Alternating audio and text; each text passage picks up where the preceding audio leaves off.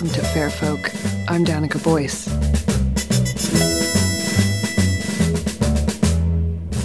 Welcome to the podcast. This is the February Almanac episode of Fair Folk called Wolf Milk.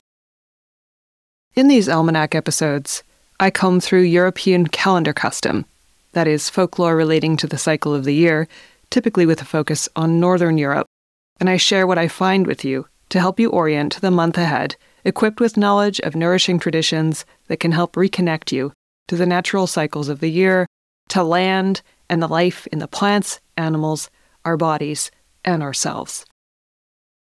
Seasonal folklore and festivals call us back into community with all beings on the earth, in its regular spinning wheel of life and death, and they help us to tend through ritual our ties to our kin of all species, both our ancestral kin and our future kin to come. The recovery of European traditional cultures, the ones that privilege relationality, interconnection, and respect for all beings, which you might call indigenous cultures, is so early in its stages. We're still just starting to recover a lot of the knowledge that's been lost. So there's a lot of healing and research to do, both through folklore and paganism. So I can't always really tell you what to do with the information that I share or exactly what it all means. But what I feel like what I'm doing here is to find the various drawers where this heirloom cutlery is stashed and shake them all out in a big pile and then make some vague gestures to organize them for you. But if I go too far in that process, I think I'm doing you a disservice. It seems to me that my biggest role is to show you as much as I can of what draws my interest and attention from the historical record and from folklore, and then maybe propose a theory or two, and then leave it up to you to run with and to do more research, if you will. So I hope that at the end of this episode, what you take from it is an interest in an aspect of February folklore, or a general sense, a sense that you might be able to embody through the month and get really curious about. And this month, that theme will probably have something to do with wildness. This time, when I surveyed the folklore of February, as I've done in the past, a few motifs flashed out at me like gold in firelight, starting with a ritual in ancient Rome. And these motifs gathered more solidity and momentum and connections as I surveyed holidays from around Europe in February. So that's how I'll structure this episode. I'll start with Lupercalia in Rome, and then I'll spread out and look at the holidays of the month in other areas and how they relate to the motifs and themes in that celebration in Rome. There is a remarkable prominence in February of holidays through the month that feature practices, figures, and tales relating to childbirth and breast milk, wolves, and particularly she wolves, purification, and we'll talk about what that means, the dawn and dusk, twins, and sometimes thunder, and ultimately the cycle of life and death and how the two feed into one another. Some important dates this month, according to what seems important to me and my priorities here, are February 1st, that's St. Bridget's Day, or Breed's Day in Scotland. February 2nd, which is the Christian celebration of Candlemas, also known as Gromnica or Gromnica in Slavic areas, or Perkunas Day or Perun's Day in Baltic areas. February 14th is St. Valentine's Day, which I won't go into detail about in this episode, but you can easily find the origins of that holiday yourself. February 15th is Lupercalia, from ancient Rome. February 21st is Mardi Gras, or the end of Carnival, and the start of Lent in the Christian calendar, which I also won't discuss explicitly in this episode, but that you can find amazing information about according to the region that you're most interested in. And February 22nd, which is known as St. Peter Hotstone in Scandinavian areas traditionally. And this is a holiday that's associated with thunder gods much like February 2nd, and I'll go into that in much more detail. So I'm starting this episode by looking at the occasion called Lupercalia, which is an ancient Roman festival.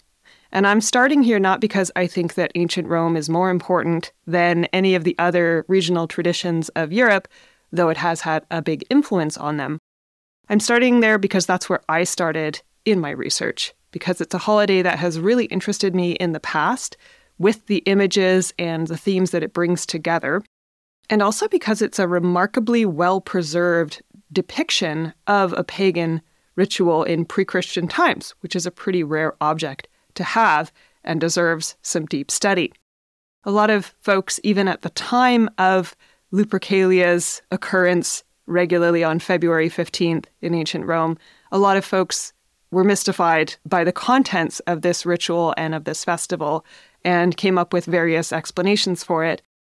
To me, it seems pretty self explanatory in some ways that I'll go into via comparison with other cultural events at this time. I think that the themes that arise in Lupercalia are natural to February in some ways. So, Ovid and Plutarch are the two writers from whom we draw most of the information that we have about Lupercalia. And they speculate that these rituals come from Greek or Etruscan origins. And since they were uncertain, we also don't know where these ideas originated.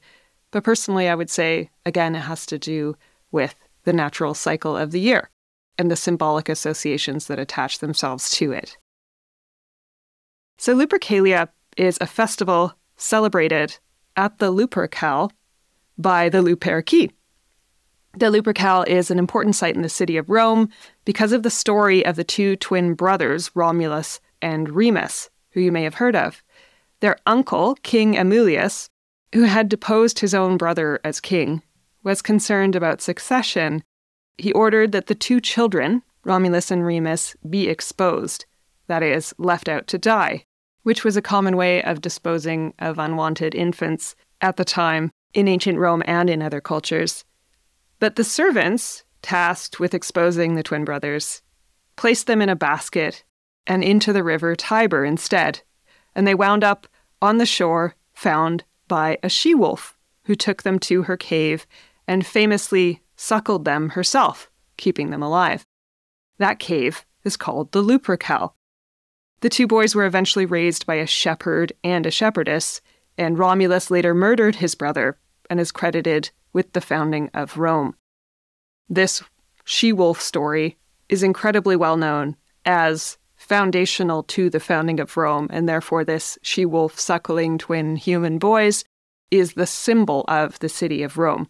Though this cave, the Lupercal, nobody knows exactly where it is now. They know that it was at the Palatine Hill, but we don't know which part of the hill. And someone said they found it in 2007, but that seems like it was actually just a room of someone's palace and not necessarily the cave, simply a cave on the hill, which had many caves historically.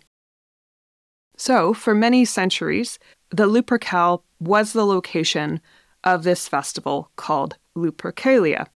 Luper from lupus, meaning wolf, so the wolf's cave and it was celebrated by the Luperci, which were the brotherhood of the wolf. They weren't priests themselves, but they were organizers of this festival.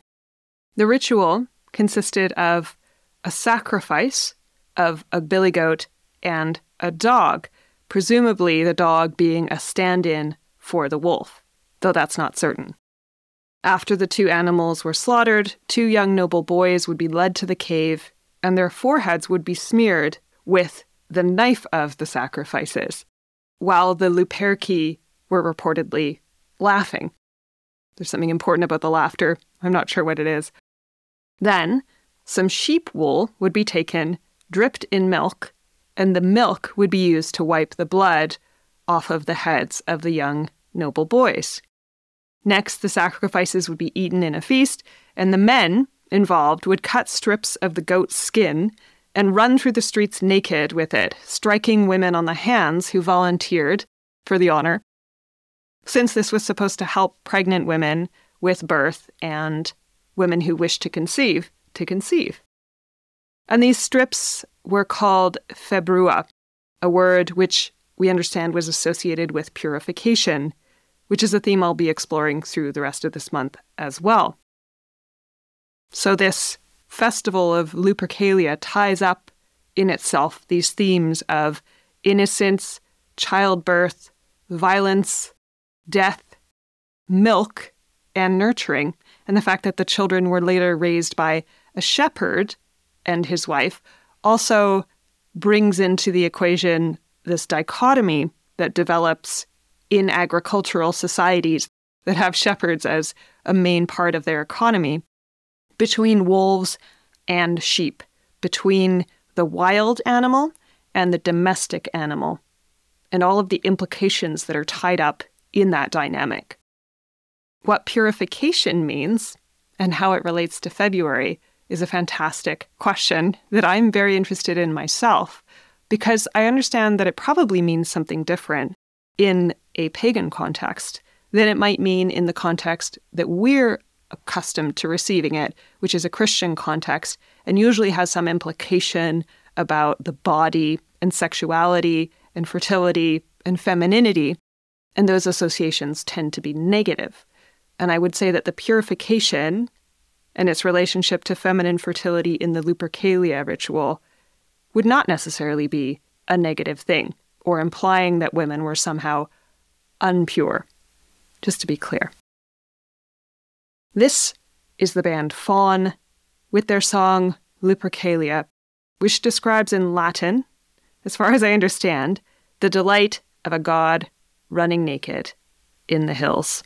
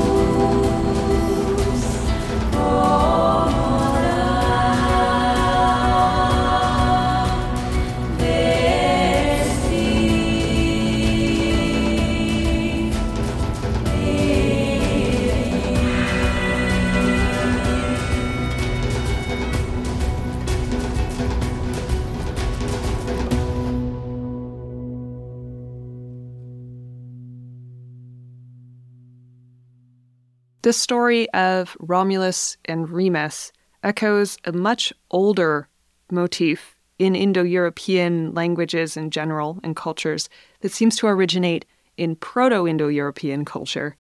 And that's this idea of the divine twins. Two brothers appear often in Indo European folklore, that is, the language root of most European languages. And they tend to be connected with horses and with helping people and with navigation, especially on water. The figures of Cain and Abel may also belong to this tradition, and they have this dual association with shepherding and with grain farming that seems to connect as well with the dichotomy of Romulus and Remus and their relationship to a wolf, but also to a shepherd. And the conflict between them, how one murders the other. Cain and Abel are biblical figures, and Cain murders Abel.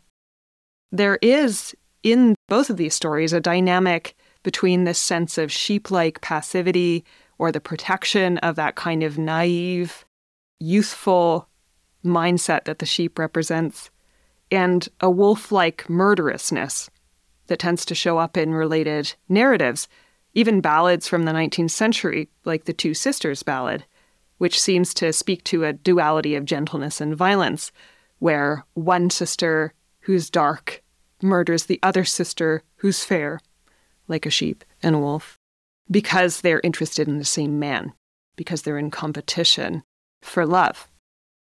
And these kinds of figures in conflict and in dynamic tension could be metaphors for predators and prey in the wild, which need to maintain balance. And so there is a ritual importance to this dynamic between the innocent sheep and the wily wolf.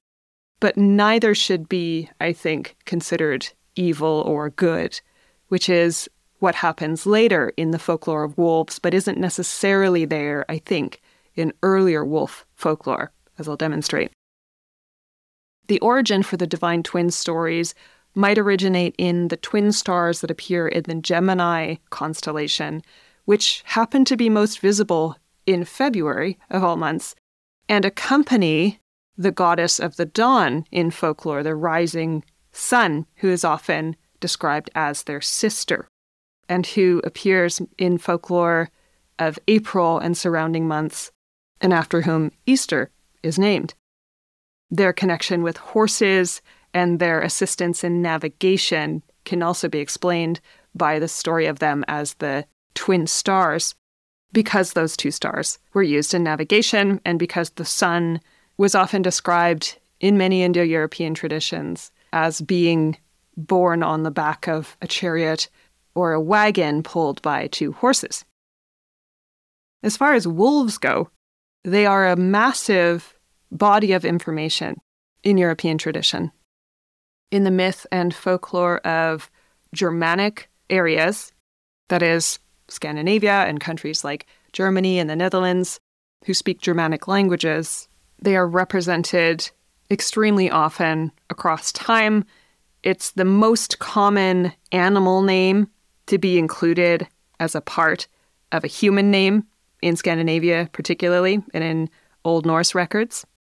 They are connected with Odin, especially in terms of his connection to warriors and to shamanism, to shapeshifting and trance. Odin is often depicted visually with two wolves at his side, an image that may also be echoed on the purse clasp that's been found among the Sutton Hoo burial treasures on a decorative garnet, gold, and glass plaque. The image is pretty striking. If you haven't seen it, I recommend you look it up. So these two wolves are neutral or positive, but Odin is also accompanied by a wolf or in conflict with a wolf at the end of the world at Ragnarok. Fenrir, the giant wolf who is a son of Loki and the giant Angerboda, is prophesied to swallow both Odin and the sun in that final battle. In northern areas, wolves are heavily connected with shapeshifting and with shamanism, a theme that we've seen develop over time into a real focus on the werewolf as a figure and the idea that humans could transform into wolves. But in earlier days in northern areas, they tended to be connected with warriorship in particular, even as a rite of passage or as a tribe that one might belong to or a sense of group membership. Across the whole circumpolar region, including Canada and Indigenous cultures, especially along the West Coast, there was a tradition, and still is in Indigenous cultures, of costuming as a wolf and performing a wolf in ceremony, in ritual, in performance of the animistic kinship between humans and wolves, of that liminal space where you could be both, or where you could step into the shoes or the skin of the other to experience life from their perspective and perhaps embody the qualities that they embody more naturally or more easily than humans do. And I've seen a performance of an Indigenous wolf dance accompanied by a story here in Smithers in my hometown by a Wet'suwet'en group. And the story was about how humans and wolves can help one another if we pay attention to their movements and their gestures and what they might be asking for. In the Christian era, in Europe, and also in Canada, these wolf dances and rituals and the practice of cloaking as a wolf or costuming as a wolf were outlawed and suppressed earlier in Europe and later in North America. When you mention wolves in European folklore, there's always the twin presence of sheep to think about. And I've already mentioned it in this episode. Stories and songs almost always associate the protection of innocent beings like children and sheep with the banishment or avoidance of wolves. Because wolves in the last thousand or more years were considered to be always hungry, always lurking, and eager to kill, which is not necessarily the image that they had before. Though they were feared by humans, they embodied certain qualities that could be desirable, for example, in a warrior culture, or in a culture that's animistic, or in a hunting and gathering culture, which would admire the prowess of the wolf. But in settled cultures that focus on pasturing animals, like sheep, that are not very good at self defense and have no freedom to roam, wolves, over time, tend to be associated with danger, evil, and threat, especially in cultures influenced by Christianity. And this is because Christianity has as one of its central metaphors the idea of the shepherd and his flock of sheep. And Christians model themselves to an extent on sheep, on this sense of innocence and naivete and purity, as opposed to the idea of the wild and powerful wolf figure that has desires and appetites that are not desirable in the Christian framework. There's a story from Aesop's fables, so pre Christian notions of wolf symbolism are at play here, But I'll read to you. It's called The Wolf and the Dog. And this story associates the wolf with liberty because they run free across the landscape and are obviously majestic and beautiful, as we all know. This version is from the book called Aesop for Children from the American Library of Congress.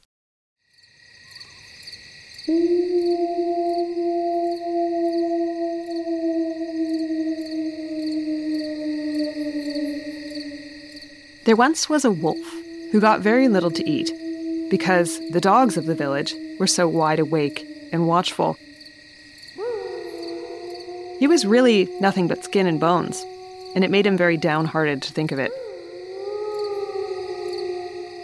One night, this wolf happened to fall in with a fine, fat house dog who had wandered a little too far from home. The wolf would gladly have eaten him then and there, but the house dog looked strong enough to leave his marks should he try it. So the wolf spoke very humbly to the dog, complimenting him on his fine appearance. You can be as well fed as I am if you want to, replied the dog. Leave the woods. There you live miserably. Why, you have to fight hard for every bite you get. Follow my example, and you will get along beautifully. What must I do? asked the wolf. Hardly anything, answered the house dog chase people who carry canes, bark at beggars, and fawn on the people of the house. In return, you'll get tidbits of every kind chicken bones, choice bits of meat, sugar, cake, and much more besides, not to speak of kind words and caresses. The wolf had such a beautiful vision of his coming happiness that he almost wept. But just then, he noticed that the hair on the dog's neck was worn and the skin was chafed. What is that on your neck? Nothing at all, replied the dog. What? Nothing? Oh, just a trifle. But please tell me. Perhaps you see the mark of the collar to which my chain is fastened. What? A chain? cried the wolf. Don't you go wherever you please? Not always, but what's the difference? replied the dog. All the difference in the world. I don't care a rap for your feasts, and I wouldn't take all the tender young lambs in the world at that price. And away ran the wolf to his woods.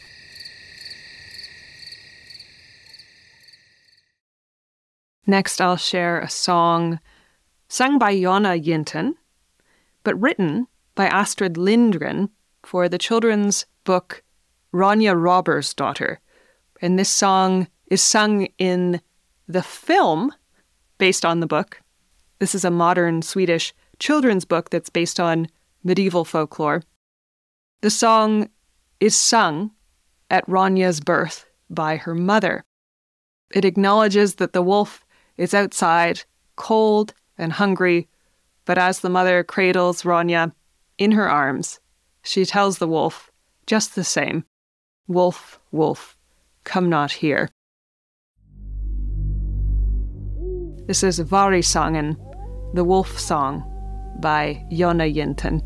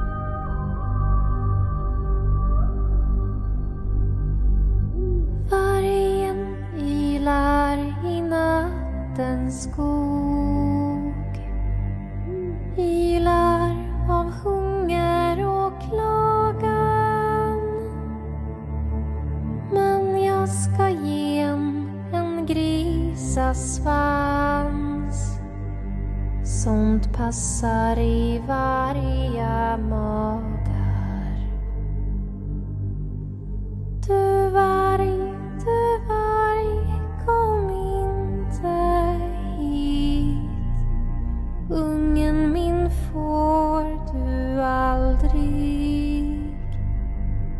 Du varg, du varg, kom inte hit. Ungen min får du aldrig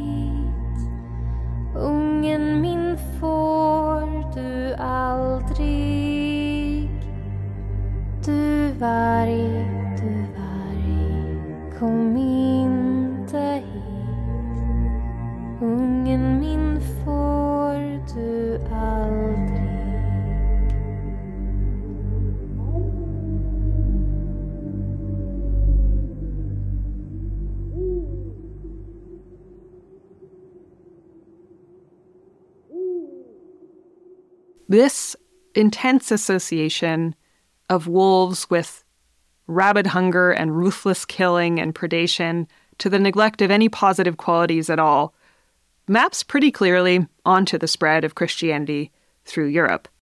And the mark of that shift from wild landscape into the domestication of sheep on a massive scale, which eventually came to be called the agricultural revolution and displaced most of the peasants in Europe, is still visible in the landscapes, especially of countries like Ireland, Scotland, England, and Iceland, though there aren't any wolves there and never were. Because in these places, sheep have grazed the landscape to an almost desert like state. It looks very pretty in photographs, but it speaks to an enormous loss of animal and plant species diversity over the centuries, which I can't entirely blame Christianity specifically for, but is part of that same matrix, that same idea that wildness is bad and domestication is good. It's pretty insane to notice that the more industrialized our production of helpless sheep for human consumption is, the more that we have equated the wolf with pure evil, heartless murder, and overkill. It's pretty obvious whenever you look at wolf folklore, and a lot of people have pointed this out, that the very thing we fear about wolves is something we do far more than wolves ever have as humankind.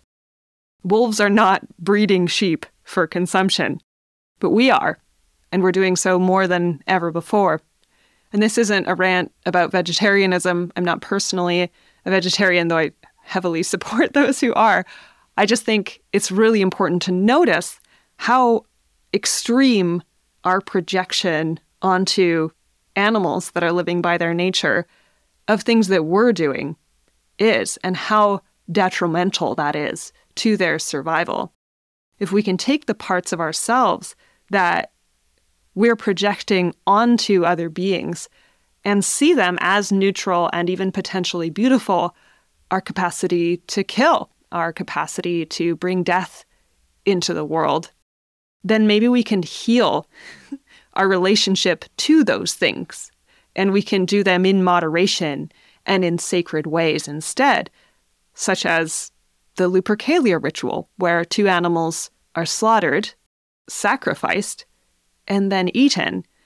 But so much importance is put onto their death that it's so much more meaningful than how we are seeing death of animals these days in general.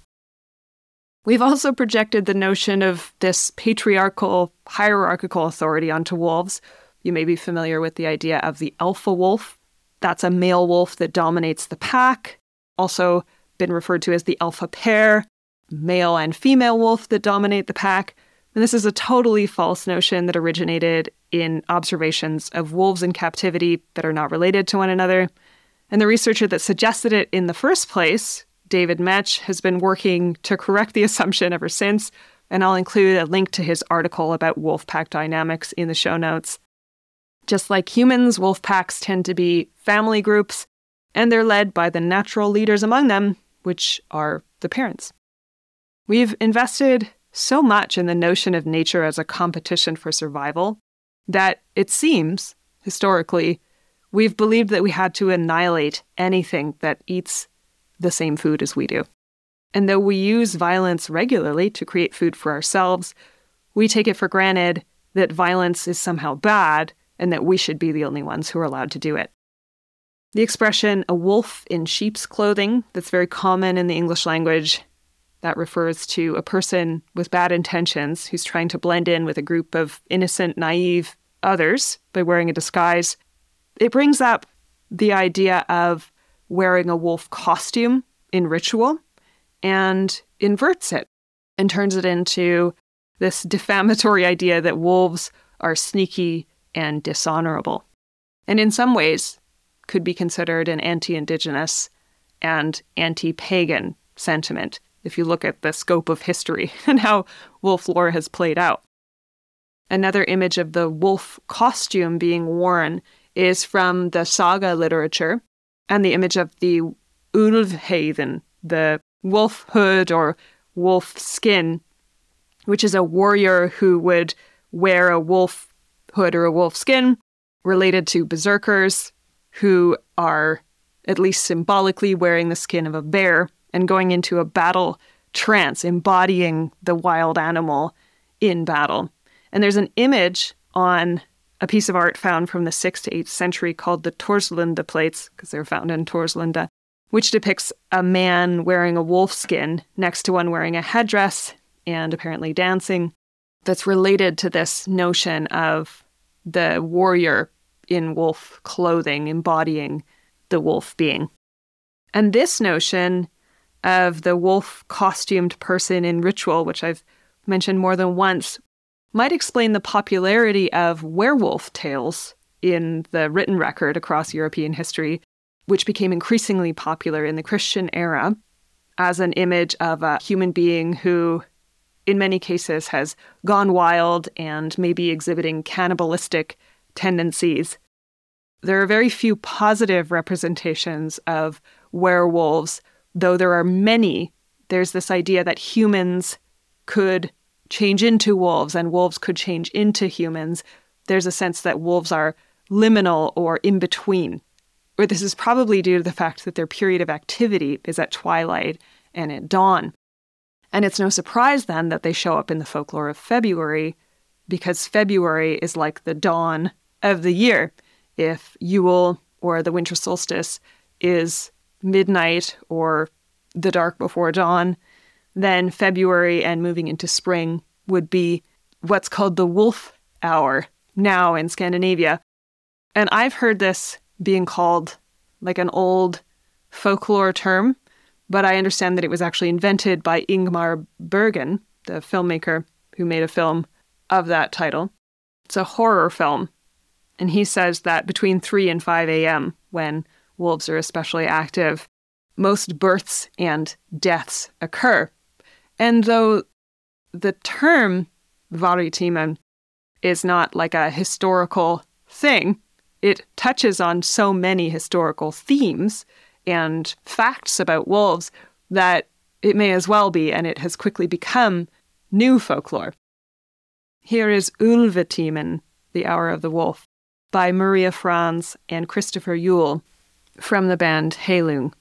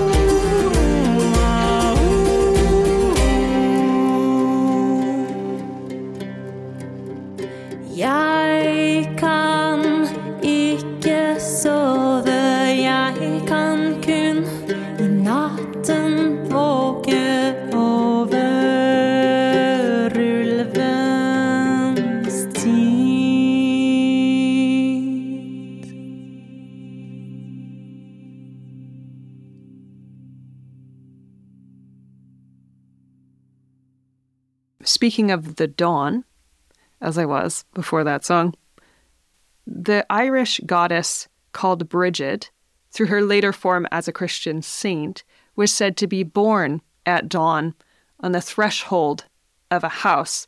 She is also associated with liminal times, much like the wolf, and she is connected with wolves in some of her stories as well. She's a protector of wolves. She's connected to the sun and to the sunrise through the etymology of her name, which probably means or connects her to hills and high places. She's also said to hang her cloak on the rays of the sun, and she was known also as the midwife of Jesus. She's celebrated on Imbolc, which is February 1st, which was a pagan holiday connected to ewe milk, as in sheep's milk. And this year in Ireland is the first time that St. Brigid's Day will be celebrated as a national holiday. And it's the first national holiday in Ireland to be named after a woman or a feminine mythological figure. So Brigid began as a Celtic goddess, which is well documented in Irish texts. But in Christian times, she was known as an early nun and an abbess of Ireland. She established many monasteries, famously one at Kildare. It seems that the two figures are one and the folklore runs parallel for both. So many of the things that are said about Saint Brigid came from the earlier pagan goddess Brigid. She may have been a druid who converted her temple to Christianity in her lifetime, symbolically bridging the gap between the two traditions. It is understood that Kildare was a pagan temple site under a sacred oak before the abbey was established there. It's hard to say how exactly they're connected, but their fates have been braided together ever since. Bridget is the protector and promoter of fertility in the home, on the farm, and in the fields. She was also strongly associated with fire and light, and a perpetual flame was said to keep burning in her honor by her devotees in pagan times. And now the nuns at the Abbey of Kildare have also revived the practice of maintaining a perpetual flame burning in her honor. She was believed to visit the houses of the people who care for her and who were particularly good on her feast day, and many preparations were made in Ireland historically for her arrival, and I should say Scotland as well, based on that belief. People would leave out food for her, bread and butter, or some corn for her favorite cow.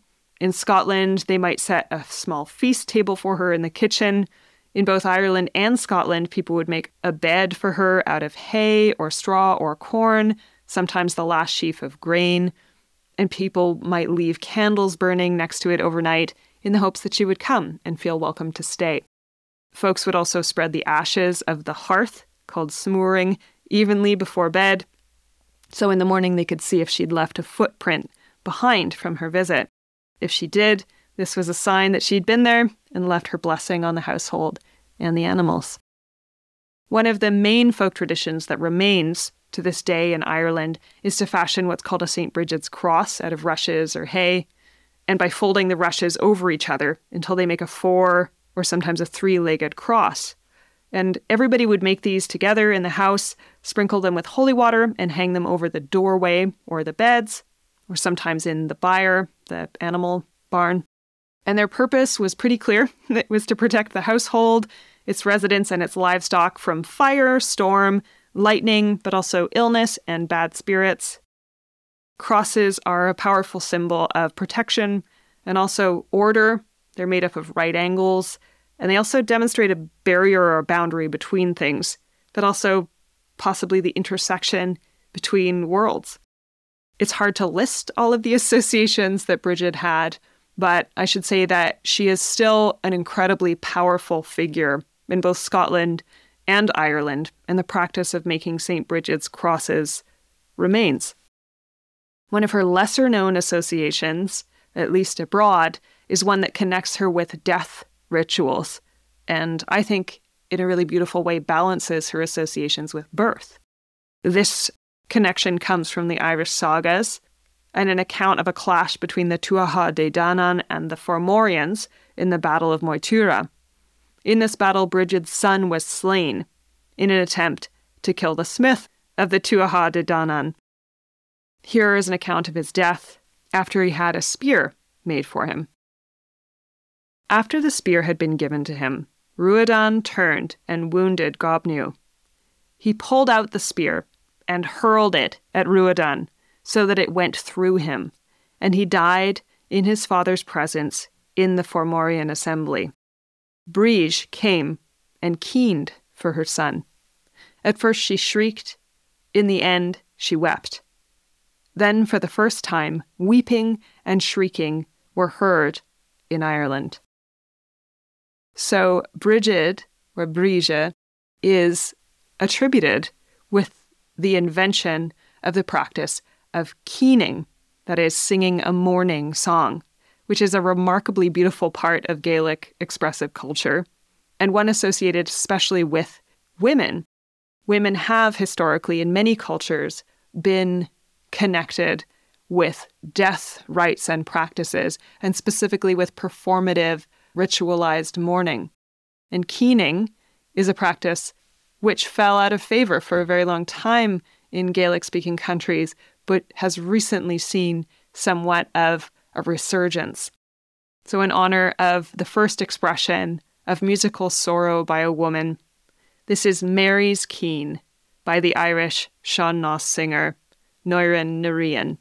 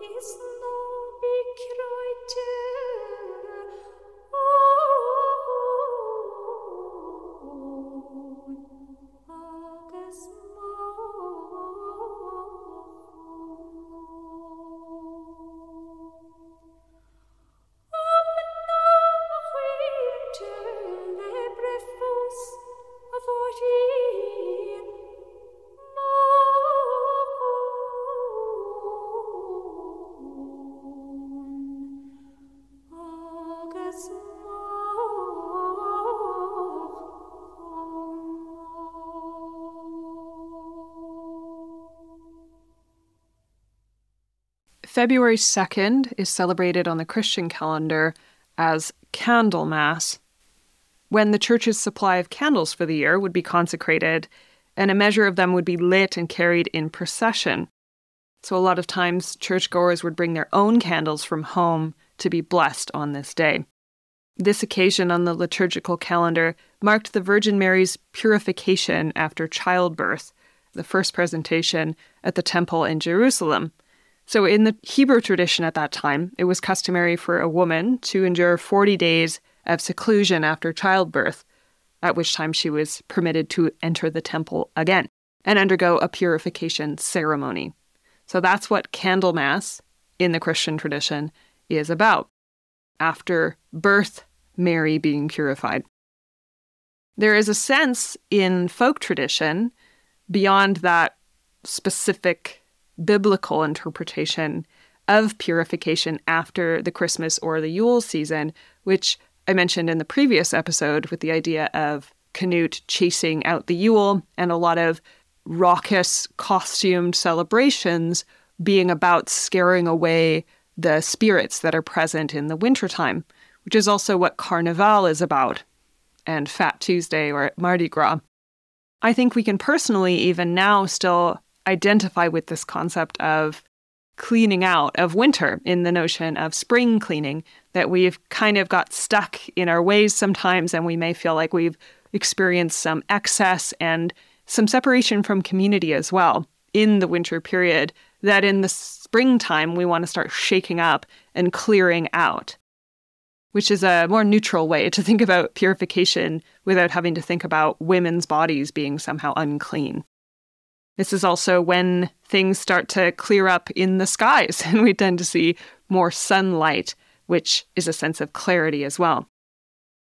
One of the loveliest pagan elements that endure as part of the Candlemas celebration is in Slavic areas, and this tradition is called Gromnica, and people in many areas would make their own candles at this time, and they would be called thunder candles, Gromnica being derived from the word for thunder. There's a wild story that connects these thunder candles and fire and this notion of childbirth and purification with the Virgin Mary and wolves.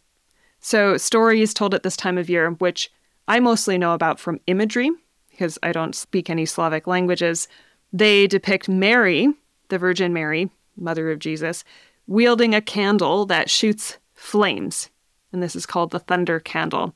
And she is said to protect the villagers from wolves, which may be attacking at this time of year or show up around the edges of villages. Then again, other images show the Virgin Mary protecting the wolves from hunters. One of the primary uses of this homemade candle is that it would be used in folk magic for the rest of the year. So it might be lit whenever a dangerous or sort of in between liminal event was happening, like a thunderstorm or childbirth or illness. So you would light your thunder candle, which was consecrated on February 2nd at church, and it would help bring protection, and in the case of death, light the way to the other world. These thunder related Christian traditions in Slavic and to a lesser extent Baltic areas on February 2nd derive from an earlier pagan holiday. The beginning of February was associated with the thunder god, who is called Perkunas or Perun. And like the Norse thunder god Thor, that most of us know about, this god was not only a master of thunder and lightning, but also a god of fertility and of justice and order. The idea is that the appearance of thunder starts at this time of year, and it is believed to purify bodies of water and make them safe to go into again. There's an analog to this holiday in Scandinavia, and it's called St. Peter Hotstone. So it's at the end of February and at the beginning of what's called Thor's month in a lot of Scandinavian tradition, and has been attributed to Saint Peter, whose Saint Day falls at that time, who in folk tradition is described as breaking up the ice on the lakes by throwing hot stones at them, much like lightning bolts would strike at wrongdoers or people who defy the order that thunder gods represent and maintain.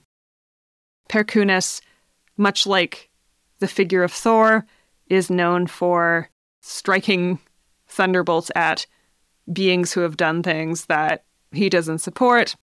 So in Lithuania, Perkunas discovered that Mėnuo, the moon god, who was the husband of Saule, the sun goddess, had committed adultery, had cheated on his wife. So Perkunas punished him by cutting him to pieces. the image of a thunder god bearing an axe or a hammer and striking at others probably comes from the image of lightning striking the earth and trees and balancing energy because lightning is electrical energy that's unbalanced and needs to ground into the earth. Something that comes up for me as we're going through all of this material and talking about holidays of purification and justice and equalizing forces is the question what is purification to pagans? And in some cases, I think it is this idea of targeted violence or breaking apart of elements that are unbalanced in some way, striking at something that's in the wrong place, but also sometimes striking fertility into things, like in the Lupercalia ritual, but also a lot of folk tradition associates thunder gods with the fertility of plants, that thunder, being the precursor of rain, brings and strikes fertility and life force into the earth. The idea of purification by a thunder god or by lightning really clearly connects to forest fires because lightning is one of the main causes of forest fires, and they are a natural part of the regeneration of plant life and the carbon cycle. I also think sometimes the idea of purification can be a reintegration, that when we shine light on something, when we draw attention to something, we bring it to our awareness and we can't heal something that may be out of balance or wrong with us until we really directly address it and we look at it very clearly through like a strike of inspiration and sight and vision because the healing process has to do with reintegration. You can think of that mother that's been secluded after birth, or you can think about how we're alone in our houses in the wintertime just because of the weather. And in the springtime, we need to come back together and shake off our separation from the community through dance and through rituals full of laughter and play and light, perhaps. I think what's useful for us overall is to think about this idea of purification in February, imagining categories of things predator and prey, birth and death, and understanding them in light of one another and trying to hold them all together when they have sometimes been split apart unnaturally. How can we integrate the parts of ourselves and of our society that we've been told are polar opposites, or we've been told some of them need to go or remain hidden in darkness forever? Can we be a little more comfortable with those border regions between the parts of ourselves, between the parts of ourselves that are light and young and clean and naive, and the parts of ourselves that are dark and elder and powerful and dangerous?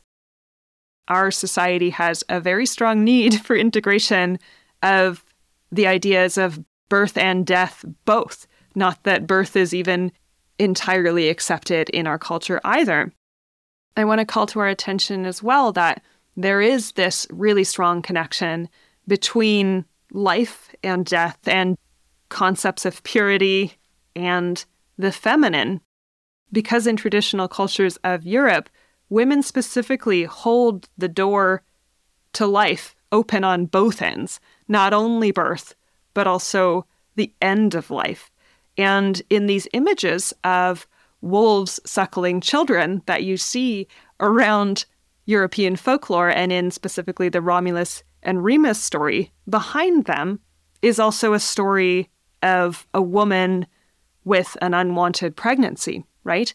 These stories of child exposure and of child death are integral to stories of birth and are another aspect, a shadow in our culture that we are not dealing very maturely with at this moment in history.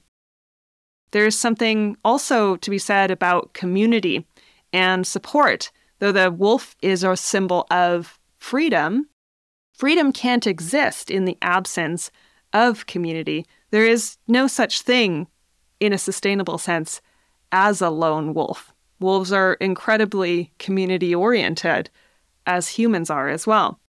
You don't get free by running away.